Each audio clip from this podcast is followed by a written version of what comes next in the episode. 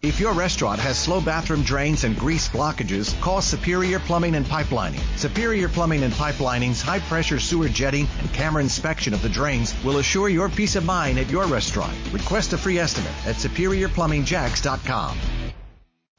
Broadcasting live from the ESPN 690 Anajar and Levine studios. This is Action Sports Jacks on ESPN 690 with Brent Martineau and Austin Lane. Well, the way I've always looked at everything is uh, at the moment, whoever gives us the best chance to win is going to be playing, if that's your question. And that's every position at that moment who gives us the best chance to win. And that's there's an incredible amount of urgency. I told our players that, all due respect to four or five, six year plans, that's not the plan at all. It's, the plan is try to do the very best we can to win. Every time we line up, you try to win. Urban Meyer bringing in his guys to try to win right away. No long play here for Urban Meyer. You get the sense that he wants to come in right away, make a splash, and make an impact. Austin Lane here, ESPN 690, Action Sports Jacks. Brent Martin will be right back. He's shooting a little video right now. Um, it's the big question going around right now. Vegas has a cornerback being the favorite for the Jacksonville Jaguars uh, to take at pick number 33. Um, it, it begs the question, you know, is that the right decision? Um, you know, I think you can go back and forth with Christian Barmore a little bit. We kind of tease, you know, we kind of discussed that through our last segment. Keep this in mind though, if you're a Jaguars fan right now. Odds are that you trust Urban Meyer. Okay, so if you trust Urban Meyer, well, guess who Urban Meyer trusts? Charlie Strong. Um, Charlie Strong, and when, and when he was announced, you know, day one, Urban Meyer made a point to say Charlie Strong is essentially the number two of the Jacksonville Jaguars in terms of, you know, coaching decisions. Okay, so if he's the number two, and Urban Meyer obviously trusts Charlie Strong, if Charlie Strong says no at Christian Barmore at number 33, I think you got to buy into that then. Now, I don't know Christian Barmore personally. Is there some off the field issues of where he's dropping? Maybe some more reports will come out there. Um, I think a lot of people had him going in the first round, if not like early, early in the second round. But Charlie Strong spent a lot of time around him, being you know a senior. Uh, I think it was like a senior defensive personnel in Alabama. So nobody knows Charlie Strong better on this team. Oh, I'm sorry, nobody knows Christian Barmore better on this team than Charlie Strong. So if Charlie Strong says no at 33, I then I guess we gotta trust him. Trevon Moehrig though is different to me. Trevon Moehrig, uh, once again, a guy who I thought was going first round. I thought it was it was a no-brainer at first round. Falls to your lap at pick number 33. And and Brent set this up for me a little bit. You know, he chalked it up for me. You know, what benefit do you take by taking you know Trevon Moehrig over a guy like Tyson Campbell or, or, or Samuel Jr. something like that at the cornerback position? And once again, I go back to the three-four defense of of what Joe Cullen has told us so far. Now, I don't know the zone schemes. I don't know what type of blitzes. I, I really don't know what this 3-4 defense is going to look like. We'll find that out more towards training camp and when I see it with my own eyes. But what I do know is that a 3-4 defense is predicated on confusion, on making that offensive line guess, on making that quarterback look twice and may have to audible out some things. And when you do that, it starts with the defensive line, obviously, and Urban Meyer alluded to this. But it also helps. If you truly want to run that 3-4 defense, it helps to have a safety where you can do a lot of things with, who's versatile. That's why I've been such a big proponent of Trevon Moehrig. Because I've, I've checked the film, alright? I've watched the tape, as they say, and I've seen this guy go man to man at a tight end. I've seen this guy line up in the slot and shut a slot receiver down. Okay? I've, I've seen him on the outside take a receiver man on man. He's done all these things. So when you talk about the transition and his style from the college level to the pro level, it's tailor made for a 3-4 defense. It's tailor made to go, hey, you know what, man? Maybe we're playing against a good tight end. Can you take a man to man? Perfect. Now let's go ahead and worry about the wide receivers on the other side and let's shut those guys down. That that is so much more than a luxury. And once again, Jared Wilson, fantastic safety, right? Uh, I think in Jacksonville, um, if you watched any of last season, there wasn't too many times where you're pulling your hair out over Jared Wilson. There's not too many times where you're asking Jared Wilson, what was that? right? So he is, you know, he is a steady player. You like what you have in the secondary with a Jared Wilson. But once again, if the draft was made to upgrade positions, well then I feel like Moehrig could upgrade that position, and now you have somebody who's dynamic, who can get the full versatility of a 3-4 defense. And like I said, I don't know what it's going to look like. I have no idea. But I do know when you bring in a guy like Bob Sutton, who ran a 3-4 defense in Kansas City, who a defense that I played in, 280 pounds, I tried to make it work to the best of my abilities. But when you do that, that defense in Kansas City, it ran through Eric Berry. Okay, and Eric Berry, once again, it comes down to versatility. If you got to cover Gronk, Eric Berry did it. You got to fill the run, Eric Berry did it. If you got a slot receiver who could be a game breaker, guess who's going to cover him? Eric Berry. Now, Trevon Moehrig is nowhere even close yet to be anointed in the next Eric Berry. But I'm just saying, from what I've seen on film, where a guy that can do a lot of different things, that's what you want out of a 3-4 defense and a 3-4 safety playing center field. I like it. You've been passionate about that and, and the kind of role a guy like Moehrig could play and be a playmaker in that position. That's yeah. the only way you do it, right? It's kind of like I said about the offense. If you're going to get an offensive player, well then make sure that offensive player is going to change your offense and be dynamic and make defenses really change what they're doing and how they game plan for you. Well, if you're going to upgrade that safety spot, upgrade it not to just a solid player or a little bit better player than Jared Wilson, but a playmaking type of player that you could see making Pro Bowls. If that guy's out there, those guys are tough to get in center field. So I, I could see the value of uh, Moehrig taking place. Hey, we're going to get to more about what the Jags are going to do because how much better can they get tonight is a sincere question. I really think these three picks, uh, maybe in conjunction with ETN, outside of Lawrence yeah. are what makes this speed up. The process of getting better quicker go is right here. 25 last night, these three picks today.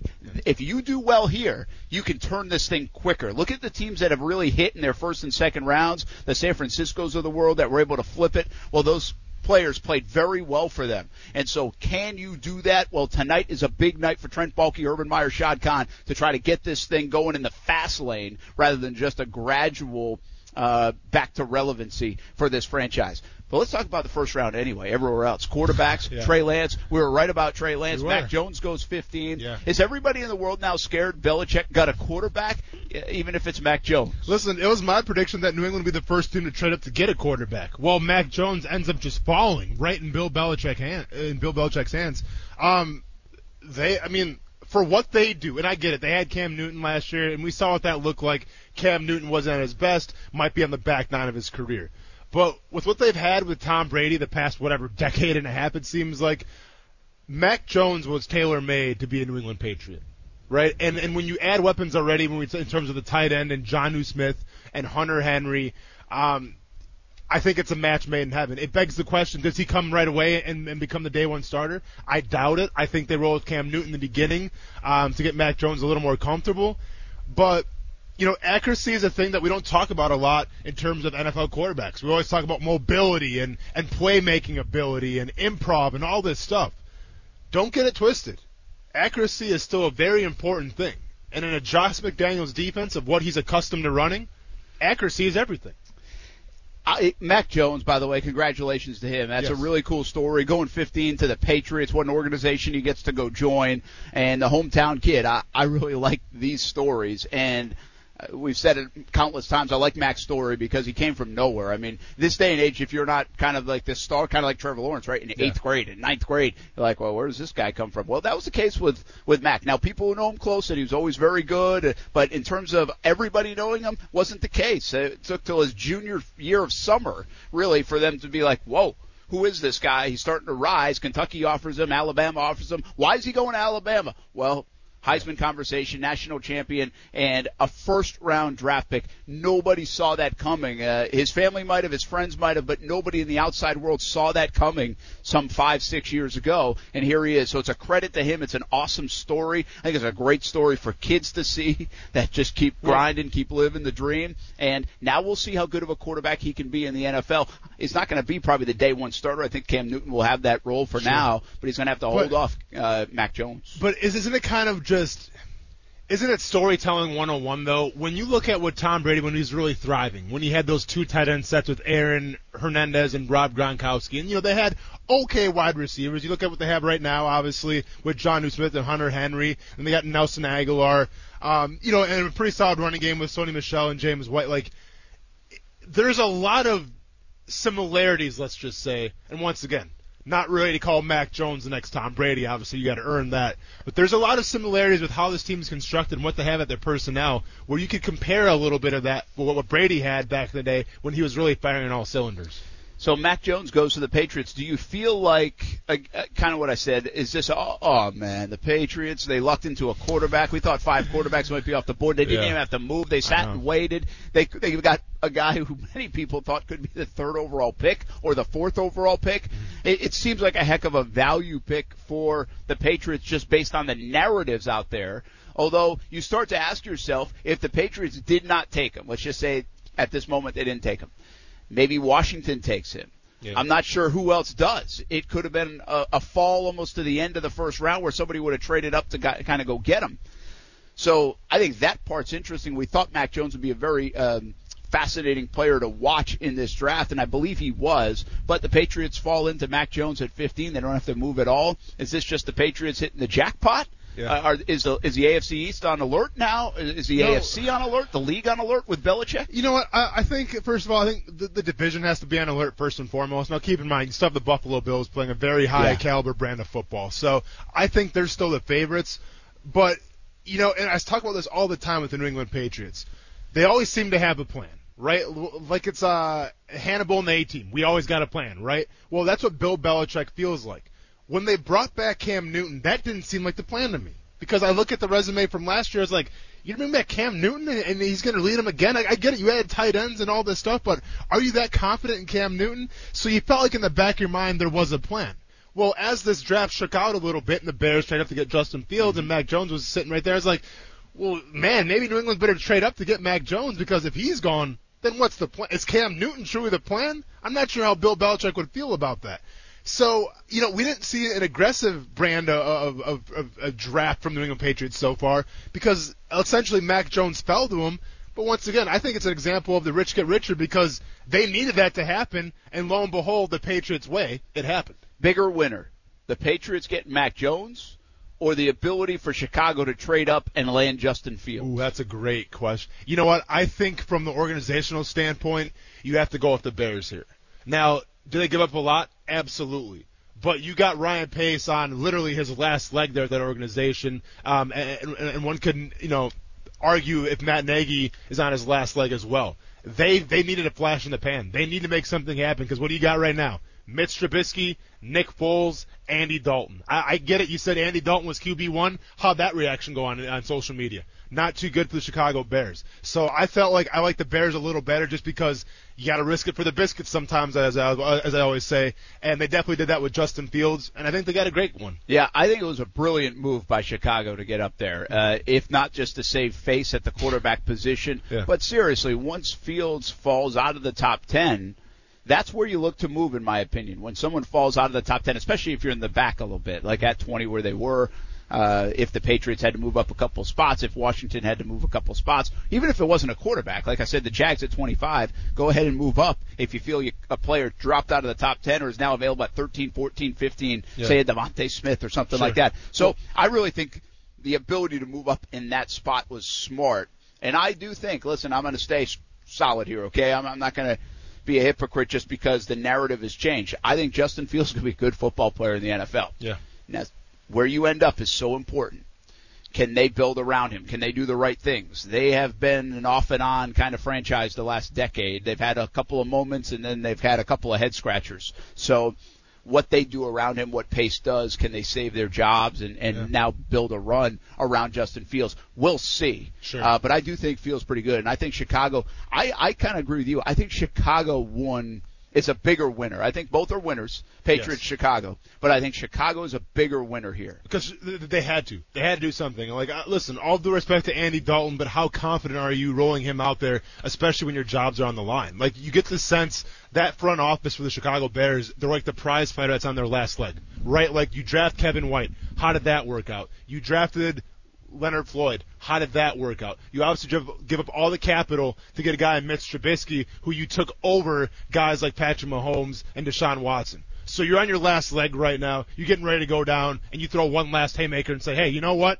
Here we go. All the chips are in. Justin Fields, save my job. That's what it seems like from uh, at least Ryan Pace and probably Matt Nagy as well. Yeah, uh, look at the rest of the uh, AFC South, and obviously Kwity Paye falls to 22. Yeah. I think the Titans did good work there. They got a little fortunate, in my opinion. That's a guy who many people thought could be a top 15 pick. Mm-hmm. Their defense has struggled uh, to generate pass rush. Yep. Kwity Paye is a big win for the Titans who, again, with the Colts, are certainly the favorites and have the upper hands in the AFC South. Yeah. I think uh, Kwity Paye uh, is a is a nice win for the Titans. Unfortunately, no, well, no. Uh, Paye went, went to the Colts.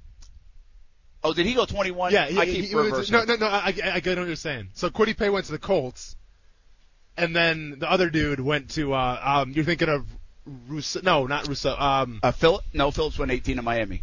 I was live right there on TV as this is all going down. Remind me uh, who uh, the Titans picked it. so the Colts. Then the Colts win the day with with Paye to get yeah. that kind of value. Yeah, yeah, yeah. Um, the, the Titans got the dude from Notre Dame. Um, I believe right. Uh, as I'm looking at it. Uh, uh, no, dude, hello. You watched the draft. Yeah, was, no, the, the, the, Titans, the Titans drafted Caleb Farley. Hello. The, oh, Farley, the guy from Virginia Tech, who you know he's got the oh, back by the issues. way, another helper though. Yeah, and, and by the way, a, a, little disrespectful to my guy at LSU, who I you know hold very highly at the cornerback position, who I had last year, uh, the cornerback from LSU. Yes, uh, uh. Kristian Fulton. Uh, Fulton. Yeah, so a little disrespectful to Kristian Fulton. Not sure what they're thinking about there, but yeah, so they get Caleb Farley. Kwity Paye goes in Indianapolis. You know, so then Indy, by the way, wins it because they already yes. got a good defense, and yeah. now they add, and I think they got tremendous value with Kwity well, Paye. And keep in mind, they lost Justin Houston, who was kind of a you know a, a, a, stable guy there in terms of their pass rush. They lose Justin Houston; he's in free agency right now, so you replace him with Kwity Paye. Yeah, Kwity Paye is a guy where if he gets the right coaching, um, if he gets the right technique, could be, and I, I hate to say it, but he could be a monster in the division for a long time to come. I feel like the Colts already are pretty good. Obviously, the Titans are already pretty good, so they get better on defense while the Jags are trying to get better on offense. It's an interesting dynamic in the AFC South to keep an eye on the rest of this draft, yeah. of course. Uh, but the, the Titans needed to get some help defensively. They would be okay trying to generate more pass rush, too, because that's been an issue, although they addressed to. it in free agency already. But uh, it's the Titans and the Colts right now in the AFC. Jags are playing catch up, but here's what I do like about it. I think now with Trevor Lawrence, I think with ETN, and this is why I almost would build the offense and keep adding pieces because I want to strike a little bit of fear in the rest of the AFC South. Sure. I want to say to you defensive coaches here, when you come out of this weekend, hey, put us up on the board yeah. and look at us on paper and go ahead and try to defend this. What are we even thinking here in Jacksonville? How are we going to use Laviska Shenault? How are we going to use Travis Etienne? How good is Trevor Lawrence going to be? All right. Those are sincere questions that the opposing teams that the Jags play, but especially in the AFC South, can now ask themselves. It's not a doormat anymore. Uh, now it's an offense that you might have to deal with. No, and absolutely. And we talk about the wide receiver position. I get it. It's a very deep position right now. It's a sexy position. Um, I'm sure if the Jaguars address it in the second or third round, fans would love that a lot. I guess my question would be though, you bring in Travis Etienne, and, and like you kind of mentioned, alluded to a little bit, where he could do a lot of different things in the receiving game, right? Like if you don't get that coveted tight end, like you're you're, you're searching for, you know, Etienne can maybe fill that void a little bit out of some different types of formations. If you do address the wide receiver position second or third round, well, that shows that hey, we we got a starting caliber guy. Who takes the back seat then? Like obviously Marvin Jones would be the starter. Obviously mm-hmm. DJ Chark would be the favorite. So now we're talking about like Laviska Shenault taking a back seat a little bit because we saw a lot from him last year, and I think we liked what we saw from him. Like who takes that back seat? Yeah, I don't know. yeah, I mean someone's I mean, got to. You have to have a you, you only have so many plays, right? Correct. I mean, you're going to get to whatever, some close to 60 plays. Yeah. You're only going to pass half the time of them. Yeah. So it's a fair question. Yeah. Uh, but what you can run, and if we're asking the question, defenses are asking the question. I think that's the point. Yeah. It's like, what are they going to look like? Yeah. You know, that's obviously a conversation we'll have once the draft is over and as we maybe even get a chance to see them out on the practice field or they start to take the practice field. Quite honestly, I asked Trevor Lawrence today, what are you guys going to look like? He's like, I don't even know on offense yet. You know, I mean, yeah, basically yeah. that's what he said. Yeah. Uh, but they've got some pieces, is the point. And I love the fact that now the rest of the AFC South has to game plan around some of those pieces. That's why I'm interested to see if they make one more move. Tight end's obvious because they need it in the room. Yeah. Will they make one more move that surprises us on offense uh, from a playmaker standpoint? Right now, I'm betting against it, but it would be interesting if they do. Well, let me ask you this: Would you be surprised in the second or third rounds to take offensive line? Uh, Like, what- would that be a yeah, uh, 65? I could find themselves seeing Okay. some value to do that, But, the second round, definitely a surprise. I would think so, yeah. Yeah. Because I think there's just too many positions right now, like we've been talking Yeah. about. I know we come we Get- come back to get need. the get the off the rails button ready, maybe, huh? Well, we come back to need. They sit here and talk about value, so I can understand it in the third round. I just think there is some need-based stuff going on here, and the depth at the tackle position, the offensive line position, is strong enough to get one in the third or even maybe the fourth. Much, much more conversation coming up about well this draft here tonight, second round, third round, five more picks tomorrow. The rest of the NFL draft. What else surprised us in the first round? And uh, how good are some of these players going to be? We're back at the bank in just a few. ESPN 690 rolls on here on a Friday, heading into the weekend. Brent Martineau, But man, when you hit what is that button you used to hit, like the X button to, to accelerate? Austin Lane, I haven't played Madden in like ten years. Sorry, I'm sorry to let you down there. Uh, that was a major letdown. I mean, Action Sports Jacks on ESPN 690. Uh, obviously, played together for three years. There's a whole lot of memories, and he's made a ton of plays. Um, hate to say it in front of coach, but he had two plays against Ohio State that were pretty that were pretty special. So had a little dump pass to him, and then threw a screen to him, went like 50 yards. So he's just special, uh, not not only as a player but as a person. So just really glad I get to have a former teammate come along with me on this new journey. Not expecting it at all, and then we had just we had been celebrating and hanging out and taking pictures and doing everything. So we're, we're, we weren't even really watching the draft, and then we knew we were picking at 25, so started watching around 20. I had no idea who we were going to take, and then I got a text right before it went on TV. We're picking Travis, so I was like, I didn't even know we were going to take a running back. It was it was awesome. that is Trevor Lawrence today as he was introduced right here in Jacksonville. We just heard he has left the building. I actually saw a picture. Uh, someone I know that knows Trevor pretty well Okay. sent me a picture of him in the locker room fully uniformed. I showed you. Nice. How'd it look, 16 Brent? it's going to be, right? You look pretty good. I was interested. It I don't know if that's for pictures or he just tried the uni on. That's a good call. Is that a common thing? That's a great call because we're, we're a long ways away from the season opener. So Yeah. like as far as the media packages, you're fine right now. That's a good call. Maybe Yeah. just want to put it all on. I maybe maybe just for sizing for Yeah. like uh, the equipment guys. yeah. Uh, Who knows? if maybe here, maybe not? he's coming out and throwing some footballs. nah, he just left. Are you, are you sure? Because I mean, I can I can show up my tight end skills real quick. That's Make right. him think twice about Tim Tebow. Just saying. Just saying. Uh, Tebow to Jacksonville. Minus 300 by the way right now in Vegas. Well, I think it's about the more and more we hear, it's like a done deal. Yeah. Uh, but I think they're just going to hold off until after the weekend. They don't want to steal the spotlight. Yeah. They obviously didn't leak it out of here. Yeah. Somebody else leaked it and found it out because I don't think they wanted that out on draft day. And I'm telling you, this was something that I can't believe hadn't got out like six weeks ago. Yeah. Because it's been in the works for that long. Um, at least that's what we heard. And again, you know, full disclosure, I would have reported it if we could have like fully found out. But now in hindsight, I mean, we Yeah. were hearing stuff for uh, the six weeks, and and he had worked out, and so now we're starting to hear it's a done deal, and uh, just kind of waiting for the weekend to clear. And even Trent Baalke said, "Well, deal." Yes, he did work out. He's trying out the tight posi- uh, tight end position is what he's looking into, Sure. and we'll talk more about it after the draft. But let's take care of the draft first. So it kind of indicated late last night that yeah, it's happening. See. What does it mean, by the way? I mean, what? How do you treat this? If you're Urban Meyer and the Jaguars, uh, we're in the city of Jacksonville. It's the Tebow name. Meyer and Tebow live next to each other. Yeah. How do you treat this if you're the brass, the owner, the players? It's an interesting dynamic because do we even know he can play tight end? Yeah. No. Yeah. Uh, is this kind of the circus coming to town feel? Uh, which, by the way, Tebow is just being Tebow, but no, it comes with to him do with sometimes. him, but it does follow him. Yes. And especially in this city, yeah. uh, is this kind of feel like a marketing whatever? I, I don't know. Like, what? How are we viewing this, and what happens if Tebow does officially sign and it gets done, and he's part of this football team at least for you know the foreseeable future? You know, it's in my in my eyes at least, it's so hard to predict if he was to sign what the reception would be. Because we were all around here for Tebow Mania. I was here my first game, you know, when we played the Denver Broncos, and like he was on the bench, but like every, I mean, I saw so many Broncos. I thought I was at a away game. I'm like, this is what it's gonna be like now in Jacksonville. Yes. Away games. Yes. Yeah, that was that was that was the Tim Tebow effect, right? Um, he goes to play baseball and the hype is there for a little bit and then it kind of fizzles out a little bit and you know and he has a, an okay minor league career and then chooses to walk away. But like during that minor league time you know he gradually gradually like the just the intrigue the hype it all kind of went down. And now all of a sudden it's elevated once again with these reports saying that he's going to play tight end for the Jacksonville Jaguars. How do you handle it? What becomes of it? Once again like I, I don't have that answer but I will say this.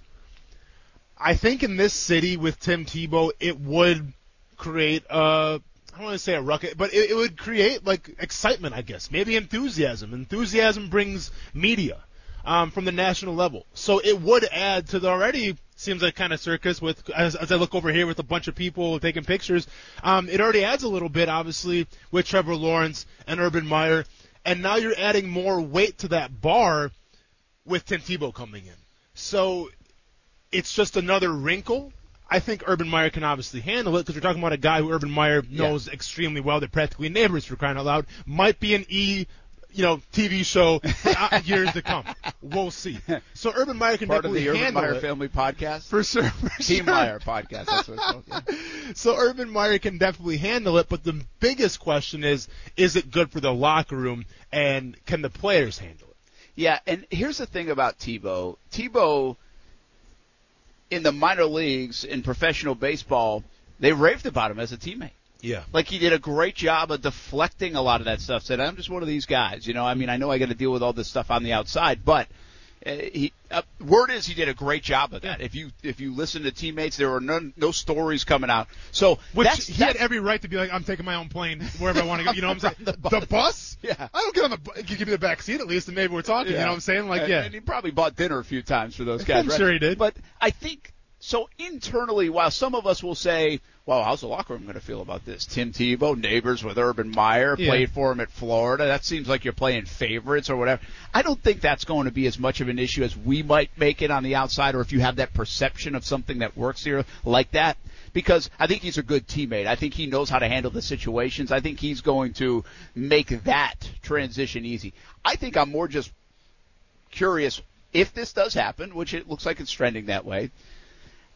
What happens when you got to cut him? What's what happens look when you're not if, if he's know. if he's not good enough? Like what happens? Like th- that's interesting. Uh, no Thanksgiving uh, in, in Glen Kernan. I mean, what, what, I, Once again, this is why it's got to be a reality TV show on the E Network, Brent. Like, if that cut day comes, can you imagine the ratings? I tune in for that. I mean, we we watch Hard Knocks for what? Sometimes we watch Hard Knocks for players to get cut. It's Yeah. intriguing television. You know, I, I'm not sure what would happen, but once again, and, and I can't echo this enough, and I talked about it at nauseum yesterday, but I'm going to bring it up again. You know, I wonder with Tim Tebow if there's a theory that yes, he's playing the tight end position, but also we can give him some gadgets and he can be like the Taysom Hill Yeah, yeah. from from the New Orleans Saints. You know, like I wonder if Urban Meyer kind of has that in his mind a little bit because let's keep in mind, drafting drafting Travis Etienne in the first round, it shows that you want to be dynamic and different. I always talk about it. In the draft, sometimes you think outside the box. ETN, that's outside the box thinking. I think if you were to bring Tim Tebow back, I mean, number one, that's outside the box thinking already. But then when you put him in a position where, okay, obviously playing tight end like you want, like he says he's gonna, but maybe the, backup quarterback role, or like the gadget guy as well. Well, now you got a lot going on. And you know how I felt about it. I, I talked about it yesterday. I don't got to repeat myself. I wouldn't be the most excited for that because once again, in New Orleans, when you had Drew Brees, he was on the back nine of his career. And keep in mind, Drew Brees is not mobile by any means. Now he shook me out once towards his end zone right here, and that was my own doing, not Drew Brees' doing. I will never give him the satisfaction. I also sacked him later that day, so we're even. That's what Drew Brees is bringing to the table. Trevor Lawrence is mobile. He can be that run threat. Defensive lines have to respect his mobility. So to me, if you bring Tim Tebow in, in a position where he can back up Trevor Lawrence and come in every once in a while, I just don't like going down that road. I just tweeted real quick though. It is if you're an offensive play caller and you think about the Taysom Hill role, I don't know if it's going to be it would be exact, but just yeah. think about a couple wrinkles like that. Yeah. And you have Shenault, who already to me is a is one of the most unique players this organization has ever had. Yeah. Ever had. Yeah. I think he might be the most unique. Yeah. And now you have ETN, who I think is going to be heavily involved in the passing game. I see him all over the place on this offense, however they want to use him, not just sitting there in the backfield along with James Robinson, part of it, but not the only part of it. And so if you're a play caller yeah. and you look at those three guys and, and just say they were on the roster, mm-hmm. uh, even if it's for a preseason game, it would be fun to dial up a play or two. I, I mean, it ah. feels like there's a Madden play involved somewhere along the way yeah. where Shenault, Tebow, and ETN yeah, could have some fun. No, no, no, and I hear you, man. And like, is it exciting? Yes. Would it be trending on Twitter? Yeah. Probably. But what are we talking about though? Like we just got done for the past couple of months stating how Trevor Lawrence could be, you know, the greatest thing since Andrew Luck, right? Where this guy's going to come in and turn everything around. So then why would I have to watch Trevor Lawrence run off the field for a couple plays so Tim Tebow can take that spot? I just get the sense that once again, unlike Drew Brees, who wasn't a versatile quarterback, who wasn't a mobile quarterback, I just feel like Trevor Lawrence can do it all. That's why he went number one overall. And guess what? He's young, so there's no injury concerns. So keep him out there. You brought him in to be a starting quarterback of the Jacksonville Jaguars. Let him be that guy. We had a sprinkler or two here at the stadium, and it kind of felt nice because yeah. that sun beaming the last couple of days yes. has been beautiful, but it's also been hot out here in the afternoon. Travis Etienne was just out oh, that's there it, in the that club. What's going on? Okay, yeah, gotcha. so he was out in the club taking cool. some pictures. Cool. Uh, Travis Etienne here about an hour after uh, Trevor Lawrence arrived, and Trevor Lawrence is now gone. And yeah. uh, now what yeah. with Trevor Lawrence and and trying to find a house and where to live, and now get acclimated to Jacksonville inside this stadium, and the the little parade part of this is probably over for the time being for Trevor Lawrence, and now it's time to get to work. I think he said Monday he's going to come in and, and get to work right away. Yeah, yeah. and uh, so how, how quickly he can you know, endear himself to the to his teammates is yeah. interesting to me. We won't know that. We won't see that. And how much he can even do during this process. Some of it's virtual. It's obviously the off-season conditioning. Yeah. When that takes, it might not be until the middle of August sure. until what I just said comes to fruition. But I think that's kind of the next phase. Is that fair enough? Obviously, he's got to learn the playbook. Yeah. He's got to do those things. He's got to still continue to get healthy yeah. and get back to full strength with a non-throwing shoulder. But Whoa. once all that goes down, I would say I'm I'm most interested in how his teammates respond to him and how quickly they kind of put their arms around him. We talked to Josh that, Allen, DJ Chark yeah. yesterday, and you, they that, tell that's, that's already, already happening. Oh right? yeah, I yeah. mean whether that's group text messaging, whether it's you know being around the stadium, which a lot of guys I believe are, um, yeah, th- that's already happening. Now once again, you still got to earn your stripes in the practice field and then during the games, but like they're already starting that process as well. And like you said, I mean once that shoulders back to 100%, then he can kind of, you know, take the, uh, take the chains off and turn everything loose. I am worried about his, actually, his throwing hand, though, too, in terms of tendonitis, because the guy is signing so many endorsement deals, it seems like, where it begs the question, hey, Trevor Lawrence. Hopefully it's like over like online where you just click a button and it signs your signature automatically because the guy is signing paycheck after paycheck after paycheck. I don't know if I should be saying what's next for Trevor Lawrence or kind of like what's next for us. Yeah. How do we stop talking about the lead up to the draft? It was an interesting pivot last night. It was like this place is electric, electric. Here it comes. The ball's dropping. Happy New Year. Happy Yeah. Trevor Day. Yeah. And then, okay, now what? Well, Well, good thing there was a 25th pick, I guess. Yeah, no, for sure. But d- depending how you know tonight goes though as well. Like I'll be honest, like last night I was a little nervous, even for the number one pick. I knew Trevor Lawrence was coming here, but you still got those nerves. You know, you can't wait to see him. And then 25th, I mean, listen, it was like 11 o'clock at night. I'm still wide awake. Got to get some sleep. Get up early in the morning, but I'm still you know wired because I want to see who the 25th pick's going to be. I was nervous about that. Why do I feel a lot more nervous tonight That's interesting. than I did the first night? because I, I thought I had a good idea of what was going to happen last night. ETN was a surprise to me, but once again, I understand Urban Meyer's side of it. I see the odds right now in Vegas, Brent, cornerback, you know, the, the top guy. I'm nervous for that. I'm not gonna lie. I'm I'm nervous for that. You're not gonna like it if they take corner. I'm not gonna like You it. You already know that. And, and, and then I got to deal with Joe Cullen, you know, probably yelling at me when I say I don't like it. So I can't wait for that experience. I told you we did see Joe Cullen Yeah. yesterday. Urban Meyer was funny. He came on our show, uh, our specials that we had. We had a really good time last night on TV. Thanks to all our TV crew for putting that on. A heck of a day in TV land, but it was really fun. And Urban Meyer joined us uh, in our special at seven o'clock.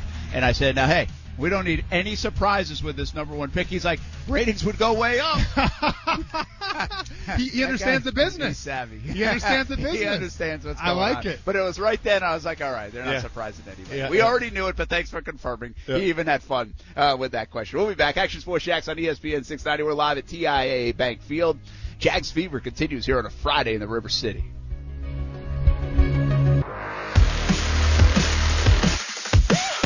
Think there's a great difference between motivation and inspiration, and motivation is unsustainable, and not not for long. Inspiration is, and, and there's two elements of inspiration. That's love and ownership. And when people own things, my experiences are you're really good. It means it's yours. You know, we want uh, people, including you know, I think everybody that steps foot in this facility that works here, they need to own this. They need to own the Jaguar emblem. If they don't, they need to leave. It's the same uh, approach we're going to take with our players. You know, this is not a one-stop. We're going to rent the place for a few months and move on because those that doesn't go well. So the sense of ownership is I expect Travis, I expect Trevor to own the Jaguars. What's that mean? It's theirs. Take great pride in, in what this organization will stand for as we move forward. So that's what it means, and that's that's from our video staff to coaching staff to players. Everybody's going to own this. Well, it took a few months, but we figured it out for Urban Meyer. Yeah, It's hashtag own it. It's Duval and the 904. yeah. I'm not gonna lie. That press conference when he said that, I was like, okay, let's delete every bad thing I said about this organization because I don't want it to come across bad as Urban Meyer, and then I can't be here anymore. Because he made it sound like if you're, uh, wh- whether you're a player, whether you're an employee here, if you're not buying in, respecting the shield, respecting the Jaguars logo, you're gone. And Trevor Lawrence, by the way, sooner or later might be able to own it. Yeah. Because uh, all these endorsement deals plus a thirty-four and a half million dollar rookie contract that uh, he is about to get as the quarterback of the Jacksonville Jaguars, he is going to make a ton of money in his career, isn't he? I feel bad for the comma button on his accountant's computer because you're hitting that button a lot. You know, it's gonna to the point where it's gonna wear out. Um, yeah, I think the sky's the limit for Trevor Lawrence. What I like about it though is he doesn't get to see he doesn't seem too intertwined with all the endorsements and things like that, right? Like you you hire people for that, obviously, and and most of the times that's the case. But you get the sense with Trevor Lawrence, he's only focused on one thing. And that's getting better, getting accustomed to living in Jacksonville, being a Jaguar, moving on. But he's there. cooler in that department as well. He's a small town kid. Small town guys don't seemingly have like that cool marketing flair to them. No. Do they? Look at me, I Brent. mean- how how many endorsements do I have right now? Zero endorsements would be the answer for that. Yeah. So yeah, I have a flair for that. Absolutely. I mean, I have a few more. Uh, uh, Rhode back, Island guy, back to so- back to back to back. Brent Martineau's during the commercial breaks. Hope you guys enjoy it. I know I do. As you should. Yeah, Let's all the time. Steven I right love now. it. Action Sports Jax on ESPN 690. What's happening, man? Hope you enjoyed the draft last night. Oh, hey guys, how you doing? Good. What you got? Well, I got a, uh, I got a question, uh, and sorry, I had to pick up the phone. I put it down for a second. Uh, but no, uh, I have a question about the draft with uh, ETN. Like all the social media and everything, everybody was kind of disappointed, or I guess in a way, maybe a little bit angry, just given the fact that you know James Robinson with all the work he put in last year to think maybe he might be replaced or whatever. But after some time thinking about it, a lot of people made the comparison to Mark Ingram, Alvin Kamara, or even a Nick Chubb, Kareem Hunt. I mean, do you guys really think they might go around with that direction, kind of switching in, in and out to not make James just, you know, uh, a workhorse like he was last year? Yeah, thanks, Steve. Appreciate the call, man. Uh, Go ahead. I, I listen. I like everybody talking about that as well. I don't understand. I don't think many as many people were angry about it as as kind of some of Twitter says. Uh, I was here. I thought it was pretty well received here. I, I think you can find people like, why did they do that? But I don't know if they're angry about it. I, I, I think you can make some sense with it. Again, I think it's not just a running back. This isn't a backfield guy only. This is a guy who's going to definitely complement James Robinson. This is not a knock and indictment against James Robinson. I think they still love James Robinson. I just think this is a different style, and this backfield needed a different style. It did need a different style, but at the same time, like when I watched that pick, you know, come through the pipeline, I was a little disappointed because I went back to the adjective of luxury. Like to me, Travis Etienne, that was a luxury pick because once again, you had James Robinson already. And when we, t- we talk in terms of luxury, well, the last luxury pick that I can think of was Taven Bryan. And we know how that all worked out. Now, completely different players, completely different positions, but it still echoed in my head a little bit. To answer Stephen's question, we talked about it a little bit earlier on the show. There definitely is an Alvin Kamara, uh, Alvin Kamara, Mark Ingram um, comparison, as, as there should be. But like, you know, with Alvin Kamara, especially when he first started out, like he was the true third down back and, that's what he brought to the table. Now he, he could still run the ball, don't get it, don't get it twisted, but he was used uh, solely in the receiving game. I feel like with ETN, like yes, he's a he's a receiving back um, and a third down back first and foremost, as Urban Meyer alluded to. But you get the sense that this guy can take on a workload. Now I get it. He he's got a lot of wear on those tires from college. He was asked to do a lot, but so is Derrick Henry, and Derrick Henry's thriving in the NFL. So I'm not worried about having you know the tread on the tires still. I just think that ETN is a guy where I think the more the more carries you give him, the better he does. It's just it's the question of can they find the happy medium of giving James Robinson his carries and you know and Travis Etienne his carries as well. Because what it comes down to, Brent, is you lucked out with James Robinson. Like teams are always trying to find the next running back, and sometimes teams take him in the first round, and it is what it is. But you lucked out on an undrafted free agent out of Illinois State in James Robinson. Now you're going to parlay that luck with a first round pick in Travis Etienne. Yeah, and so luxury does come into play here a little bit. I think it's a numbers game. I think it's trying to get the advantage over the defense. And I think the more you look at offenses around the league, Kansas City is obviously the prime example, but Buffalo, what they've evolved into, Baltimore when they were really good a couple of years ago, New Orleans over the years, and even adding the Taysom Hills and obviously the Kamaras and some of the receivers that they had, and they wanted to go get more receivers. The Rams, I think they use the Rams as an example because I do think they have a lot of different style guys that go into the mix, but they don't necessarily lean on one all the time, especially as Gurley yeah. started to decline. I look at those kind of teams, and now you look at Atlanta. They have Kyle Pitts. If they keep Julio Jones and Calvin Ridley, yeah. you know, and Matt Ryan. I mean, so you look at these teams that just keep accumulating offensive talent and offensive talent, and it feels less like we need one playmaker mm-hmm. and more like let's spread the ball around so we can create matchups essentially. If we have all these guys, you can't defend them all. So if we pick the right read, the right play at the right time, we're winning the play because you just can't defend it. We have out leveraged you basically. You're not wrong there. And, and you know what? This is the league of offense now. Um, that's where we're at, and I accept that. At the same time, though, I'm going to say this: Are the Jaguars close to a Super Bowl?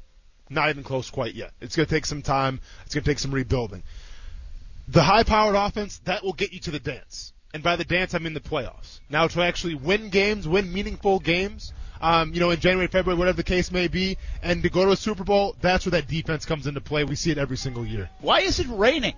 The sun I have no idea. Out. What is going on, Mike Buresh? This is like, and the sprinklers and are on the sprinklers too. are on because you know Khan doesn't care. Is, it, is that really? Hey, is that really the sprinklers when, that hey, are just bouncing back? It might be the sprinklers, man. But hey, you, you, better believe it. Hey, when you when you can afford Sting to come to AEW, you can afford sprinklers on your field even when it's raining. Honestly, I love the flex. Honestly, it's so nice out and it's been so warm out. I kind of like it. Sprinklers going crazy right now. It's pouring rain outside. Believe me, I've already breaking through news. the suits and the shirts and already stink. I don't care. It's like a shower.